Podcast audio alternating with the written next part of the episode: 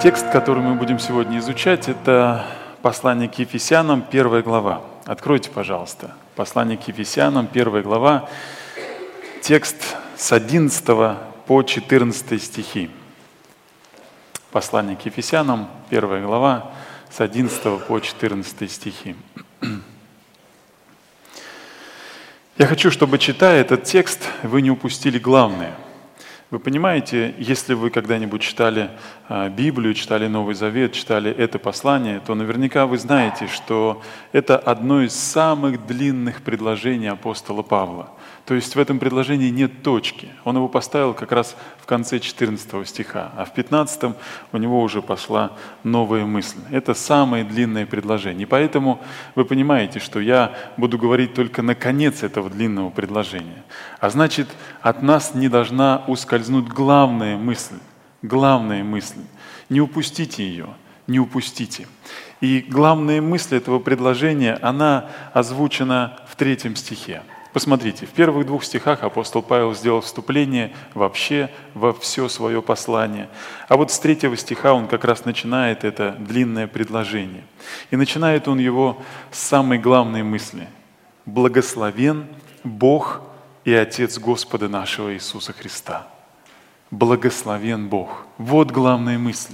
Вот что хочет донести до вас и до меня, до всех читателей этого послания апостол Павел и сам Бог, который и использовал этого апостола, чтобы рассказать нам великие истины, которые Он в своем чудном плане спасения людей, спасения своей церкви, избранных своих, Он совершает. Итак, да будет благословен Бог и Отец. И поэтому главная моя мысль, которую я сегодня хочу донести до вас, братья и сестры – Бог и Отец Господа нашего Иисуса Христа достоин, достоин непрестанной, то есть постоянной хвалы и благодарности от нас. Друзья, не пропустить этот момент. Это один из главных моментов этого текста. Я бы сказал, это самое главное. Все остальное уже подпитывает эту мысль. Все остальное является причинами. Почему же мы Почему же мы должны постоянно, не переставая, воздавать Ему хвалу и нашу благодарность? Все остальное – это причины, можно так сказать, нашей благодарности. Или, по-другому, благословения, которыми Бог благословил. Так во второй половине третьего стиха и говорит апостол Павел. Он благословил, точнее, он благословен. Почему? Почему? Да потому что Он благословил нас во Христе всяким духовным благословением.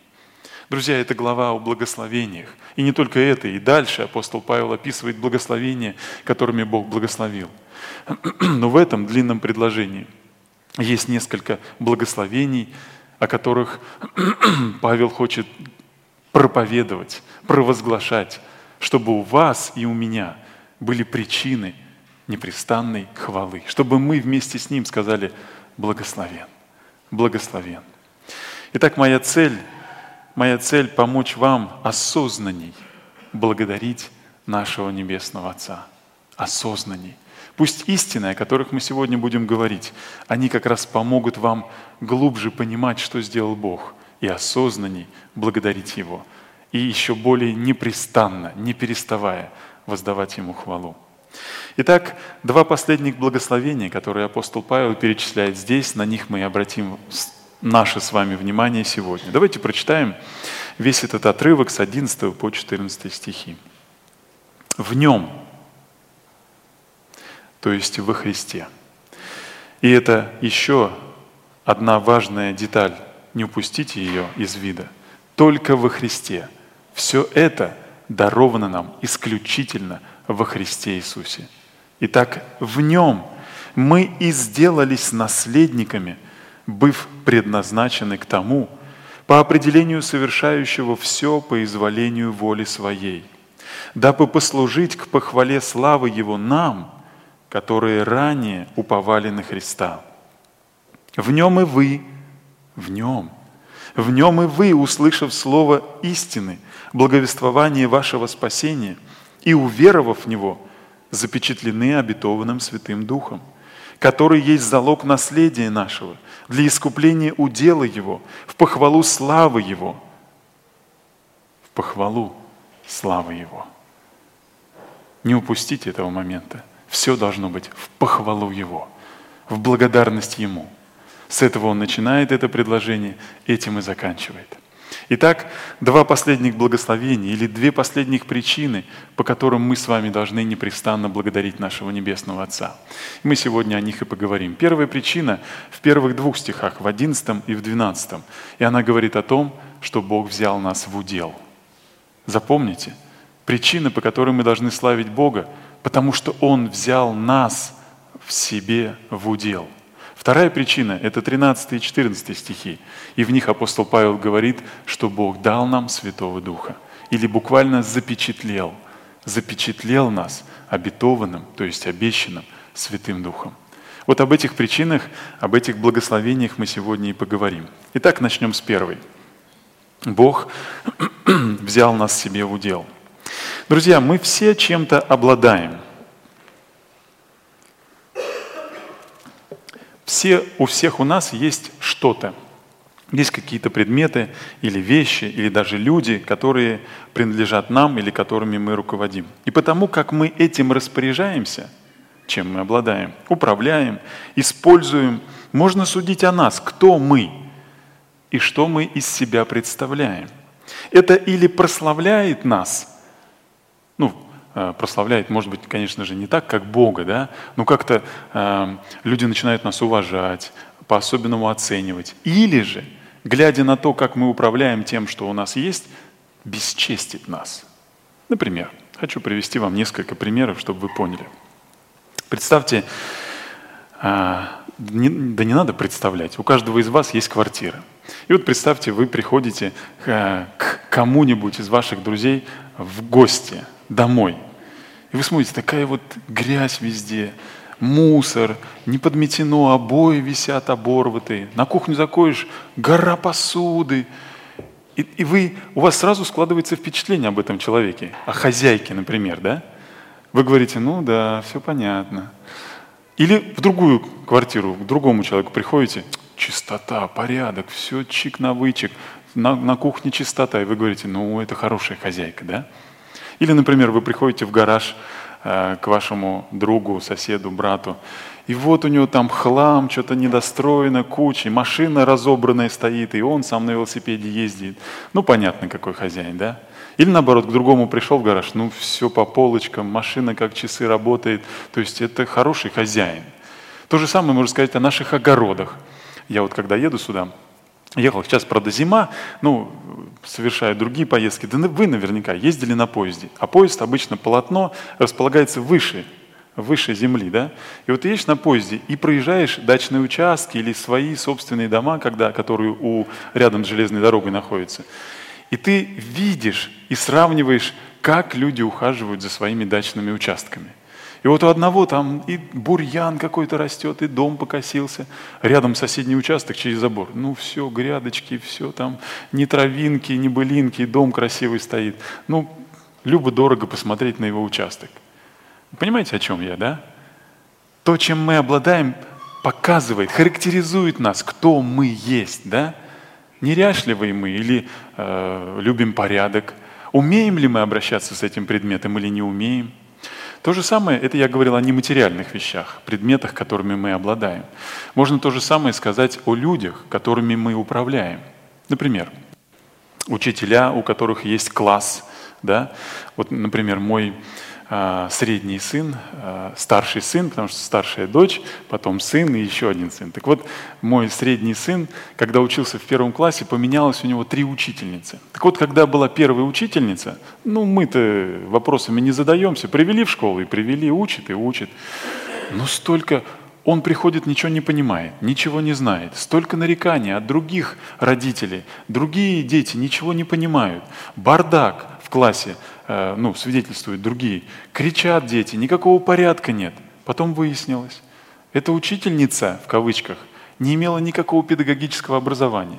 Просто директор была какая директор школы была родственницей какой-то вот этой молодой женщины. Ну и некуда было устроить ее. Она вот к первоклашкам ее устроила. Она ничего не умела. И поэтому и класс был такой безобразный. Ничего не знал, поведение ужасное, из рук вон плохо все. И мы понимали, что это что-то с учительницей ненормально. Так ведь, да? Это характеризует нас. И наоборот, сейчас мой младший Андрюшка ходит в первый, он уже в третий класс, но вот та же самая учительница их ведет. У них все чик на вычик, порядок. Он все уроки знает. Он, ему не надо даже уроки помогать делать. Она все им в школе преподает. И это тоже характеризует человека, да? Он, человек знает свое дело. Понимаете, о чем я, да? Человек знает свое дело.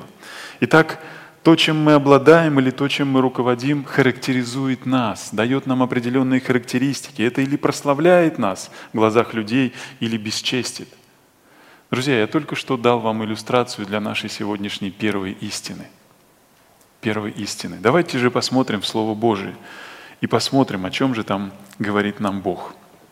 Мы прочитали, в нем и мы сделались наследниками – Слово, которое использует апостол Павел здесь, в этом тексте, которое переведено у нас как «сделались наследниками», буквально означает следующее. Быть избранным по жребию. Это буквальный перевод, буквальное значение этого слова.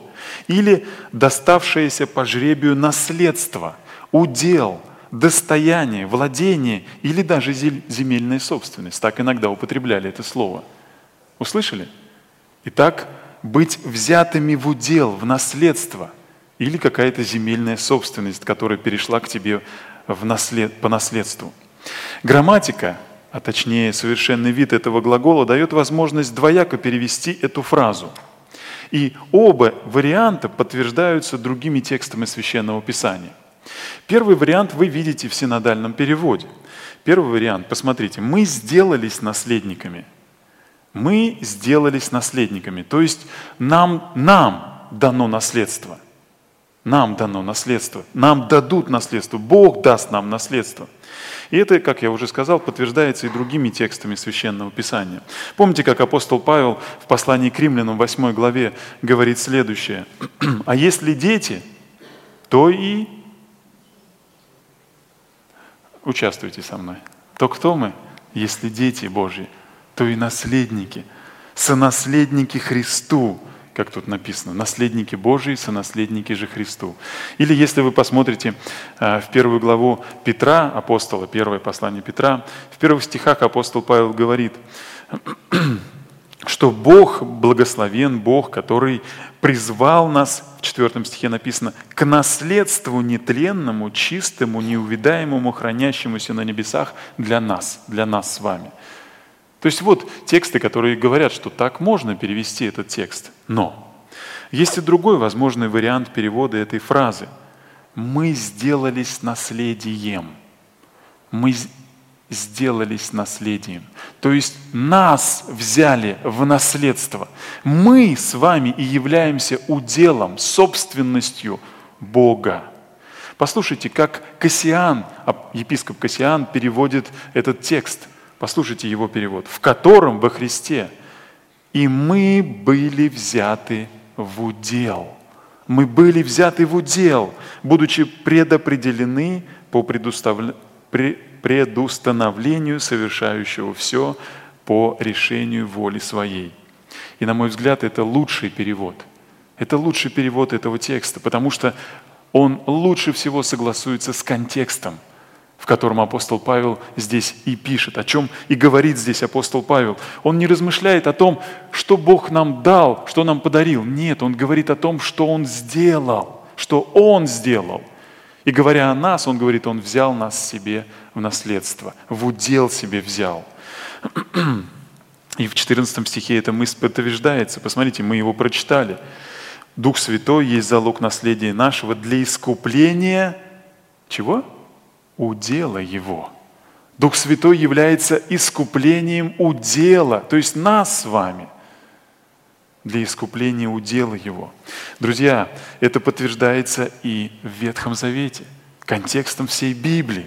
Послушайте, как Бог говорит много раз, я только некоторые тексты приведу вам, как много раз Бог говорит о своем народе, о Израиле в Ветхом Завете – Второзаконие, 4 глава, 20 стих. «А вас, — говорит Моисей, народу израильскому, — а вас взял Господь и вывел из печи железной, из Египта, дабы вы были народом Его удела, как это ныне видно». Третья книга Царств, 8 глава, 51 стих. Соломон молится и говорит о народе израильском, «Ибо они твой народ и твой удел». Псалом 105, 40 стих. «И воспылал гнев Господа на народ его, и возгнушался он наследием своим». Наследием своим. И Иеремия, 10 глава, 16 стих. «Не такова, как их доля Якова», он говорит о язычников, «ибо Бог его есть Творец всего, и Израиль есть жезл наследия его». И еще один текст. Захария, 2 глава, 12 стих. О будущем Израиля пророк говорит, «Тогда Господь возьмет во владение Иуду свой удел на святой земле и снова изберет Иерусалим». Посмотрите на тексты в Новом Завете. О нас, верующих, сказано, что мы являемся даром, подарком. Помните, я сказал, как переводится это слово с оригинала? Это данное в подарок, в наследство – и Новый Завет говорит, что мы с вами, верующие, являемся даром Отца кому? Сыну. Сыну. Вот как Иисус говорит об этом, обращаясь к неверующим иудеям в Евангелии от Иоанна, 10 глава. «Но вы не верите, ибо вы не из овец моих, как я сказал вам. Овцы мои слушаются голоса моего, и я знаю их, и они идут за мною. Отец мой, который дал мне их, больше всех и никто не может похитить их из руки Отца моего. Или в том же Евангелии в 6 главе. «Все, что дает мне Отец, ко мне придет, и приходящего ко мне не изгоню вон». Или 17 глава того же Евангелия, его молитва. Он молится и говорит, «Я о них молю, не о всем мире молю, но о тех, которых Ты дал мне». Друзья, мы подарок Отца Сыну – мы его удел, мы его наследство, достояние. Мы тот участок, в котором трудится великий Бог. Послушайте, как один комментатор, размышляя над 11 стихом нашей первой главы послания к Ефесянам, пишет, «Наследство здесь указывает на тот момент, когда они, верующие, и все истинные верующие будут явлены изумленному миру как тело Христа – как невеста Агнца. Другими словами, они результат. Результат действия Его благодати, на своем примере показывающие, что Бог может сделать из такого непривлекательного исходного материала, и этим воздающие Ему славу. Подумайте, друзья, мы Его удел, мы тот участок, в котором – или над которым Он трудится. Это же величайшее утешение и ободрение. Друзья, представьте, если бы э, чуть попозже об этом, о представлении, пока представление уберите. Э, подумайте о следующем. Я и вы, если вы дитя Божье, я материал, а Он мастер. Я глина, а он горшечник. И он, друзья, он величайший мастер. Он искуснейший мастер. Ему нет равных. Он лучший из лучших. Он лучший из лучших. А теперь а, о примере, который я хотел привести. А, представьте себе, вы играете в сборной по футболу за Россию – вы, наверное, слышали, в прошлом году был чемпионат да, мира по футболу, и вы слышали, с каким треском наша футбольная команда провалилась. Помните, что сделали после того, как она приехала домой, вернулась с этого чемпионата? Кто новости смотрел? Сразу тренера убрали, да? Тренера убрали и стали искать другого, и потом другого поставили. Представьте себе, вы член этой команды, и вы понимаете, что ваш тренер – он в футбол-то играть не умеет. Ну, я не говорю про нашу команду, я вообще говорю. Представьте, вы в такой команде, И вы говорите, да мы ничего не достигнем. Да он, посмотрите, как он нами управляет. А теперь представьте, что вы в команде самого лучшего тренера, величайшего из тренеров за всю историю человечества. О, друзья, я думаю, он самого худшего игрока своей команды сделает лучшим игроком. Потому что он знает свое дело, он умеет это делать.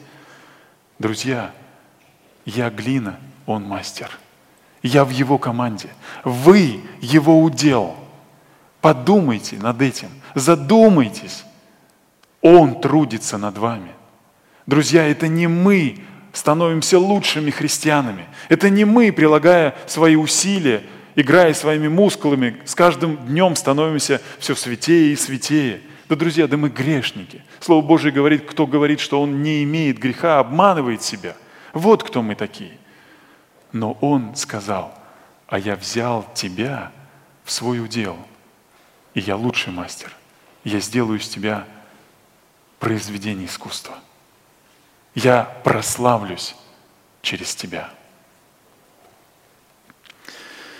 Когда-то даже Моисей понимал эту истину и поэтому молился следующим образом, когда народ согрешил, когда народ делал много греха. Второзаконие 9 глава, 26 стих и ниже. «И молился я Господу и сказал, Владыка Господи, не погубляй народа Твоего, и удела, смотрите снова, удела Твоего, который Ты избавил величием крепости Твоей, который Ты вывел из Египта рукою сильную, Вспомни рабов твоих, Авраама, Исаака, Иакова. Не смотри на ожесточение народа сего, и на нечестие его, и на грехи его, дабы живущие в той земле, откуда ты вывел нас, не сказали, Господи, э, извиняюсь, Господь не мог, дабы там люди не сказали, Господь не мог ввести их в землю, которую обещал им. Ненавидя их, Он вывел их – чтобы умертвить их в пустыне. А они твой народ и твой удел, который ты вывел из земли египетской, силою твоею великую и мышцею твоей высокую. Друзья, друзья, никогда его имя не будет бесславимо. Он прославится во святых своих. Посмотрите на цель, для чего Бог взял нас себе в удел, 12 стих. Посмотрите, дабы послужить к похвале славы Его кому? Нам. Мы будем похвалой Его славы. Друзья, глядя на себя, я скажу, да как я могу прославить великого Бога? Я своими грехами, своими немощами? Да никогда. Но, друзья, это не я тружусь над собой, не я тренер этой команды, не я главный в моей церкви, не Александр Наумов главный в вашей церкви. Да, он Богом поставленный пастор, но это его церковь. Разве он не сказал так? Я создам мою церковь. Я создам, Иисус сказал, мою церковь. Это его удел. Он трудится в этом уделе. Друзья, слава учителя в студентах – которых Он приготовил. Слава родителей в детях, которых они воспитали. Слава мастера в том творении, что Он произвел на свет. Он трудится над нами. Во втором послании к фессалоникийцам, в первой главе, в 10 стихе, есть очень похожая мысль на ту, о которой мы сегодня размышляем. Вот что там написано. Апостол Павел написал, «Он придет прославиться во святых своих, он придет прославиться во святых своих и явиться дивным в день оный во всех веровавших. Он явится дивным. Все скажут, вау, вот это Бог, вот что Он смог сделать с этими никчемными грешными людишками. Так как вы поверили нашему свидетельству. Один автор, комментируя этот стих, пишет следующее. Он будет прославлен во святых своих. То есть Ему будут воздавать честь за то, что Он сделал в них и через них. Их спасение, освящение и прославление послужат свидетельством Его благодати и могущества, не имеющих себе равных. Христос явится дивным во всех веровавших. Пораженные очевидцы онемеют от изумления, увидев, что Он смог сделать с такими ни на что негодными человеческими существами. Вот что значит, друзья, быть Его уделом. Братья и сестры, и он обязательно достигнет успеха в своем уделе, потому что от этого зависит Его слава. От этого зависит Его слава. А славы своей Он не даст иному. Его имя никогда не будет поругано. Есть еще одна очень важная часть в 11 стихе, она не должна ускользнуть от нас, и нам нужно торопиться. Мы были предопределены или предназначены к тому, чтобы стать его уделом. И дальше что написано? Посмотрите, вторая половинка 11 стиха. «По определению совершающего все по изволению воли своей». Да? Друзья, он совершает все по изволению воли своей. И это сказано в контексте того, что вы и я его удел, в котором он трудится. Друзья, у него есть план. У него есть план. Он совершает все по изволению воли своей. У него есть план. И он же сам притворяет этот план в жизнь. И в этом мой покой. В этом моя радость. В этом мое утешение. В этом моя радость и прославление и благодарность в Его адрес. Подумайте на секунду. Совершеннейший, великий, всемогущий, никогда не устающий, никогда не делающий никаких ошибок. Бог. Плюс к всемогуществу, совершенству прибавьте сюда доброту, величайшую любовь, величайшую милость, заботу. Вот этот Бог – совершает свой же план своими же силами, своей добротой, из-за своей любви, по своей великой милости. Друзья, что выйдет в конечном итоге? Какой будет результат, скажите? Он уже, я думаю, он уже заранее известен, не правда ли? Он будет лучшим из лучших. А это вы и я. И не нам заслуга, Ему. Ему слава. Да, я понимаю, если смотреть на все происходящее с нами, на все беды и трудности, которые мы, глядя нашими плотскими глазами, видим вокруг нас, то становится страшно и даже непонятно, что делает Бог. Но если читать эти стихи и глубоко, непоколебимо верить в них, то на сердце приходит мир, покой и радость. И понимаешь, что даже зло, которое царит вокруг нас, беды, которые совершаются с нами, все это находится под контролем, под абсолютным контролем этого благого, доброго, всемогущего Бога. Помните, как Павел пишет в Римлянам 8 главе, 37 и дальше стихи? «Все призванным по Его изволению, все любящим Его содействует к чему? Ко благу. Ко благу. И это благо в чем?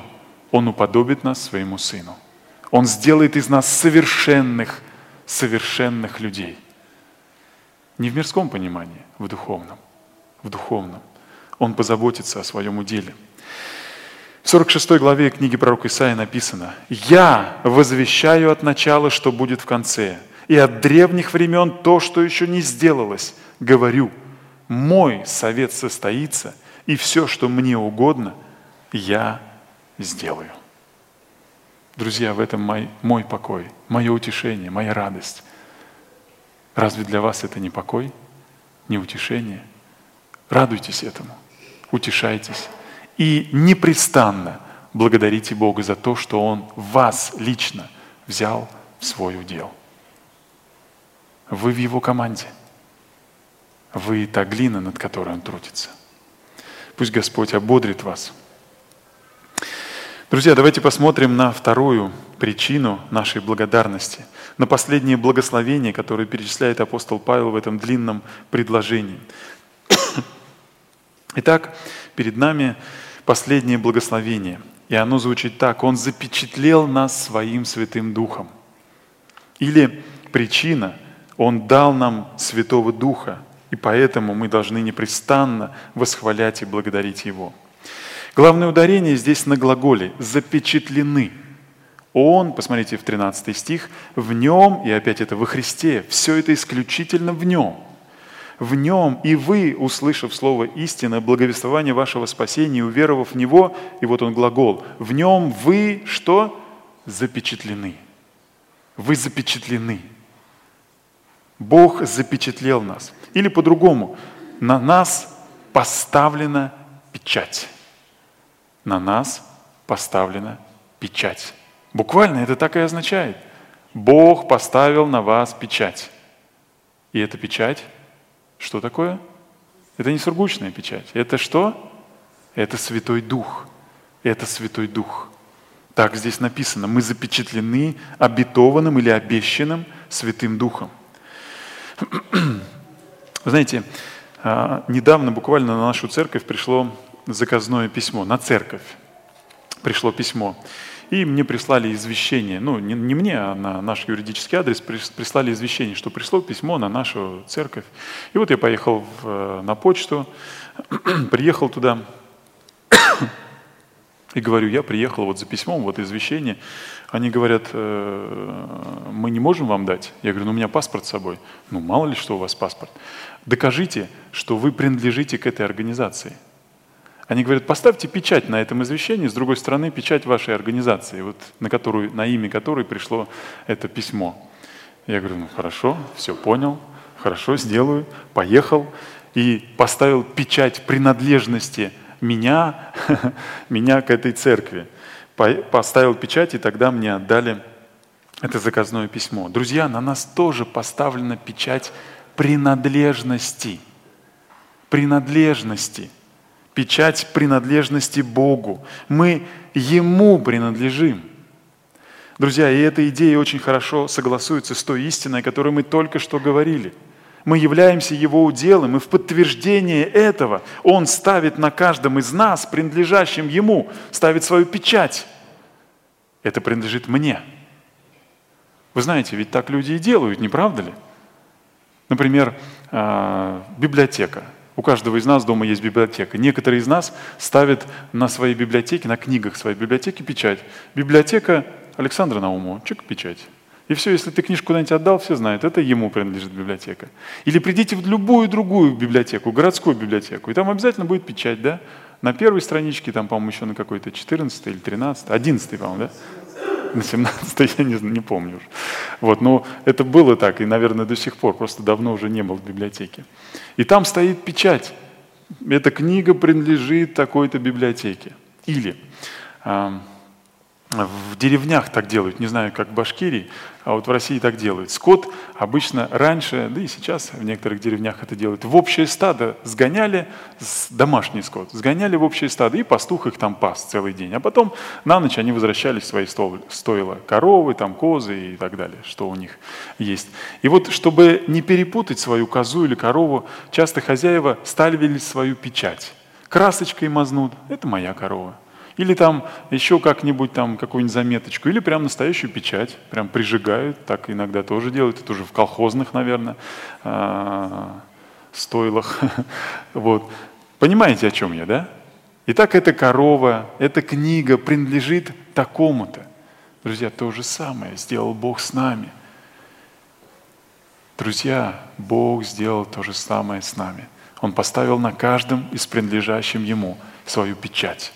Мы принадлежим Ему. Кто-нибудь из вас смотрел мультфильм «История игрушек»? А, судя по реакции, наверное, никто не смотрел. Или единицы. Тогда не буду об этом рассказывать. Пойдем дальше. А, подумайте, что Бог не просто сказал «вы мои», он сказал, что мы принадлежим Ему. В книге Откровения, если вы откроете книгу Откровения, то вы можете или вспомнить, не буду открывать, ну, а, это седьмая глава книги Откровения, то там есть описание одного видения. Иоанн пишет, «И видел я иного ангела, восходящего от востока солнца и имеющего печать Бога живого». Услышали? Снова речь о печати, да? И воскликнул он громким голосом к четырем ангелам, которым дано вредить земле и морю, говоря, «Не делайте вреда ни земле, ни морю, ни деревам, доколе не положим печати на челах рабов Бога нашего». Помните этот текст? Как-то неактивно. Некоторые помнят, некоторые нет. Но этот текст есть. И этот образ Бог использует. И это будет в великую скорбь. Книга Откровения о великой скорби. И что сделает Бог тем самым? Итак, на земле есть люди. Церкви уже нет, я так верю. Есть люди на земле. И вот Бог говорит, и это будет время великой скорби, великой скорби. Она не зря так называется. Будут величайшие катаклизмы. Страшно будет. Горы сдвинутся со своих мест. Град будет падать в 32 килограмма. Представляете? Глыбы. Вымрет третья часть животных в море, третья часть вод станет кровью, непригодной для питья, и так далее, и так далее, много катаклизмов. И вот заметьте, Бог говорит ангелу, не делайте вреда, пока я не поставлю печать. И потом написано, и запечатлел он 144 тысячи. 144. И это по 12 тысяч из каждого колена израильского. Это люди, которые, Бог сказал, они принадлежат мне. Их нельзя трогать, им не вредить. Они принадлежат мне. И духовные существа, которые осуществляют всю эту, весь этот Божий план катастрофы, великой скорби, они, видя эту печать, они говорят, их нельзя трогать. Им вреда не причинять. Друзья, то же самое происходит и сейчас. Духовные существа видят эту печать. Вам это не видно, мне это не видно, но духовным существам и Богу это видно. Друзья, печать может означать не только принадлежность. Он поставил свою печать, и это не только означает, что мы принадлежим Ему. Печать еще может означать подлинность или качество. Подлинность или качество. И это тоже снова очень хорошо согласуется с тем, что мы только что говорили. Он взял нас себе в удел – мы его глина, а он кто? Горшечник. Он мастер, над который, который трудится над этой глиной. Да? Вы знаете, что делают люди, когда производят что-то? Ну, например, на каком-нибудь заводе что-нибудь производит и потом ставит э, печать такую какой-нибудь, или оттиск, ну, что-то похожее на печать, да? И говорят, это произведено на таком-то заводе. Бэмс, печать, да? Или, например, вся продукция Apple выходит э, с таким определенным значком – Каким значком? Логотипом, да. Откусанное яблоко такое, да? Видели? Наоборот, в эту сторону. Откусанное. И мы понимаем, слушай, вот это выпущено хорошим заводом, хорошим, хорошей фирмой, да? Мы знаем, что вот эта вещь выпущена вот там-то, и она качественная, да? Или помните, например, а, до сих пор мы знаем о скрипках Страдивари.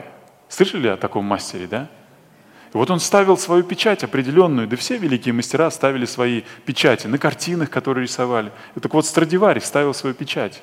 И мы до сих пор говорим, о, это качественный товар, да? Скажите, если Бог ставит на нас свою печать, как вы думаете, Он допустит, чтобы вышел из-под Его руки некачественный товар? Друзья, Он, он ценит свою печать. Он говорит, это не просто скрипка Страдивари – это не просто выпущенный Apple, это Бог. Над ним потрудился Бог. Скажите, а когда люди ставят свою печать? В начале производства или в конце? В конце, конечно же, в конце. Они не ставят, только начали производить, э, в смысле, только начали собирать какой-нибудь товар, или тот же Страдивари, да, опять, только начал скрипку делать, еще ничего не сделано, только, э, как там этот, гриф только э, выстругал, да, и он сразу свою печать, бац, скрипка Страдивари. Да нет, когда он ее сделает, когда все, струны натянет, и все, вот, о, звучит здорово, и тогда печать. Все, точно, это хороший. Скажите, а когда Бог ставит свою печать? Не в конце производства, в начале. Как только мы уверовали, написано, мы запечатлены обетованным Святым Духом. Не в конце, но в начале. Друзья, а значит, Он пообещал. пообещал, что доведет дело до конца. Это мое утешение, это моя радость. Это ободрение для меня. Друзья, Небесный Мастер уже поставил на нас свою печать в доказательство того, что Он обязательно доведет дело до конца и качественно. Друзья, печать может означать не только принадлежность или качество, подлинность, она также может означать и сохранность. Сохранность. Помните, когда Иисуса положили в гробницу и привалили камень ко входу, к этому камню положили печать. Помните, да? Зачем? Зачем римляне приложили печать? Чтобы они знали, что никто не нарушил, да? не отвалил камень, не нарушена печать. Это печать сохранности, то есть все осталось так, как мы сделали. Чтобы э, не было подвоха, что украли тело Иисуса, а потом сказали, что Он воскрес. Друзья, сегодня то же самое делают, ставят печать сохранности на сейфах, на, на сейфах, да, например. Закрыли сейф и опечатали сейф. Да? Печать сохранности. Или на дверях приходит какая-нибудь служба, и это помещение, как, как эта служба-то называется, забыл. А, коллекторы, что ли, там. И опечатали, и сказали, все, не трогать, печать сохранности. Печать сохранности. Друзья, на нас Бог поставил свою печать сохранности. В книге Иезекииля в 9 главе описывается, как Господь посылает на Иерусалим ангелов-губителей. Ангелов-губителей за грехи народа. Сейчас открою эту главу. Бог решил истребить народ – он решил уничтожить Иерусалим и храм разрушить. И вот послушайте, как здесь написано. «И сказал мне Господь, пройди посреди города, посреди Иерусалима, и на челах людей скорбящих и воздыхающих о всех мерзостях, совершающихся среди него, поставь знак. У меня есть печать, и Бог говорит, иди, пройди, это ангел, это какой-то ангел. Он говорит, пойди, пройди и поставь печать на тех, кто любит Бога, кто сокрушается о тех мерзостях, кто переживает о том, что происходит среди Божьего народа, что они грешники, что они поклоняются идолам. Так много нечести в этом городе, Божьем городе. И он говорит, найди тех, которые сокрушаются, найди тех, которые меня любят, и поставь на них печать. Зачем? Дальше он говорит, а тем другим ангелам, сказал другим шесть, шесть каких-то ангелов, а тем сказал вслух мой, идите за ним, за этим ангелом, идите за ним по городу и поражайте, поражайте, пусть не жалеет око ваше и не щадите старика, юношу, девицу, младенца, жен, бейте до смерти, но не троньте ни одного человека, на котором знак, и начните со святилища моего». Это печать сохранности была. Не троньте их, а всех остальных поражайте, поражайте. Братья и сестры, Божья печать гарантирует нам защиту и сохранность. В том же послании апостол Павел в 4 главе, в послании к Ефесянам, которое мы с вами разбираем, так написано, 4 глава, 30 стих, я открою и прочитаю.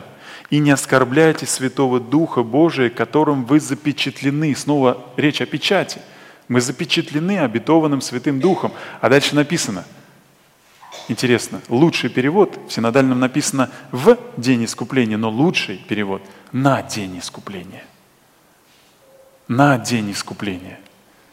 И это показывает и говорит о сохранности. Вы запечатлены на день искупления. Искупление состоится, когда Бог заберет нас к себе. Окончательный момент искупления. Друзья, об этом, обо всем говорит Священное Писание. И нет, поверьте, нет такого существа, которое бы смогло сломить эту печать. Помните еще один, одна иллюстрация из книги Откровения, 20 глава, когда Бог э, сатану э, заключил в бездну, на цепь его посадил. Помните, да? Я не буду открывать. И написано, и положил на нем печать. И он тысячу лет – не смог оттуда вырваться. Никто не может нарушить Божью печать, друзья. Это не наши, не сургучные печати. Это печать Божья, печать Святого Духа. Итак, мы хранимы под Божью печатью, печатью своего Духа. Друзья, и вы понимаете, что это, как я уже сказал, не просто какая-то физическая печать, это личность. Это Святой Дух. Как Христос сказал, «И я умолю Отца и даст вам другого утешителя». Это личность, которая пребывает с нами. Помните, как Иисус сказал, «Лучше для вас, если я пойду на небеса. Если не пойду, то что?» Дух Святой, Утешитель, не придет к вам. Не придет к вам. Итак, скажите, разве это не лучше для нас? Вдумайтесь в слова. Они так не хотели, чтобы их учитель уходил от них. Останься, мы так не хотим. Он говорит, печалью исполнилось сердце ваше. Он говорит, друзья, лучше для вас. Лучше для вас, чтобы я ушел, потому что придет тот, кто запечатлит вас, который скажет, они принадлежат мне, тот, кто скажет, это подлинно, подлинно, это, это выйдет качественный продукт, тот, кто будет сохранять вас, охранять и оберегать вас до дня искупления – о, да, это лучше. Это лучше, друзья. А еще, посмотрите, еще есть одна деталь, деталь а, о Святом Духе, 14 стих, который Святой Дух, он не только печать, но он еще и залог наследия нашего. Что такое залог? Вы когда-нибудь покупали какие-нибудь большие вещи? Или а, недвижимость, лучше сказать, не вещи, а недвижимость, квартиры, например. Обычно там пользуются залогом или задатком, да? Вот дают задаток и говорят, все, никому больше не продавай эту квартиру, я точно ее покупаю. И дают задаток, залог. Друзья, Святой Дух от Бога – это залог. Залог чего, я спрашиваю? Зачем Бог дал нам с вами залог? И снова, друзья, и снова это великая слава и благодарность и хвала в Его адрес. Тем самым Он сказал – я обещаю, что я доведу дело до конца. Вы поняли? Он дал Духа Святого как залог. Он сказал, вот тебе залог, и я обещаю, что я приду и до конца дело доведу. На день искупления. Он залог нашего наследия для искупления удела Его, в похвалу славы Его. Друзья, Он закончит свое дело. Из-под Его руки выйдет совершенный, лучший, самый лучший товар. И это мы, это мы, его дети, его сыновья и дочери.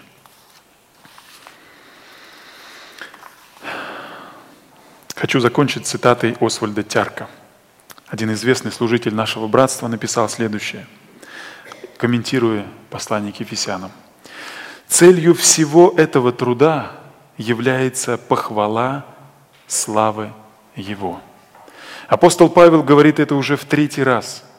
Мы настолько, слушайте дальше, мы настолько отравлены своим честолюбием, гедонизмом, гуманизмом, что все это проникает и в жизнь веры, в жизнь христиан. Человек имеет наклонность искать своей чести и славы даже в труде на Ниве Божьей. Но истинный труд в винограднике Божьем должен быть по возможности свободен от этого. Итак, благодарение апостола завершается. Научимся же и мы радоваться тем же возвышенным духовным сокровищем, которым радовался апостол Павел. И когда это у нас получится, тогда и мы научимся благодарить за все то, за что благодарил апостол Павел. Однажды к Иисусу пришли десять прокаженных и кричали, «Сын Давидов, помилуй нас!» Он говорит, идите к священникам и покажитесь им. Они развернулись и пошли. И по дороге они получили очищение, исцеление. Все десять исцелились. И вот один возвращается, падает в ноги к Иисусу и говорит, Господи, благодарю Тебя – а Иисус удивляется и говорит, а разве не десять исцелились? А где же остальные девять? Друзья, не будьте в числе тех девяти, которые не оценили то, что дал им Сын Божий. А все, что мы имеем, не забудьте, мы имеем в Нем. Мы благодаря Ему все это имеем. Мы в нем облагодатствованы, как и пишет выше апостол Павел в этой главе. В нем облагодатствованы. Ради Него, через Него мы получаем все эти благословения. Ради Его заслугам и труду, и делу, который совершил наш Спаситель Иисус Христос.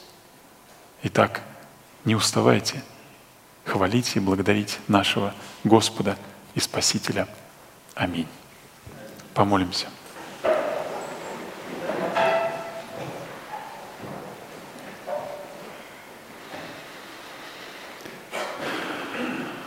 Наш Небесный Отец, я прошу Тебя, помоги нам Духом Твоим Святым. Мы так действительно заражены человеческим грехом, гордостью, приписываемым, припис, желанием приписывать себе заслуги. Мы часто хвалимся собою и тем, что мы умудрились сделать. Господи, ну дай нам, открой нам слепые наши глаза, очи нашего сердца, чтобы нам увидеть Тебя в Твоей славе, чтобы нам увидеть Твое дело – которые ты сделал и делаешь до сих пор, и будешь делать, и доведешь до конца, потому что ты не оставишь своего имени в бесславии, в похвалу славы Твоей, в похвалу славы благодати Твоей, в похвалу Твоего Сына, нашего Господа и Спасителя Иисуса Христа. Отец, я прошу Тебя, открой наши глаза, мои, моей церкви, в которой я тружусь, где слышали эти истины – я прошу Тебя, открой глаза моих братьев и сестер, которые сидят здесь, чтобы нам увидеть Твое дело, Твой труд, Твое величие и воздать Тебе достойную хвалу и благодарность. И пусть эта благодарность никогда не закончится. Пусть наши уста никогда не закроются в благодарности Тебе. Господь наш, благослови. Благослови и тех, которые не знают Тебя, которые еще этого ничего не видят, и они слепы, и не видят красоту этого мира – духовного мира. Как не видят слепые, физически не видят красоту неба, цветов, зелени. Господь, я прошу Тебя, спаси таковых. Открой им глаза на Твою славу, на Твое величие, на Твою красоту. За все благодарю Тебя во имя нашего Господа Иисуса Христа. Аминь.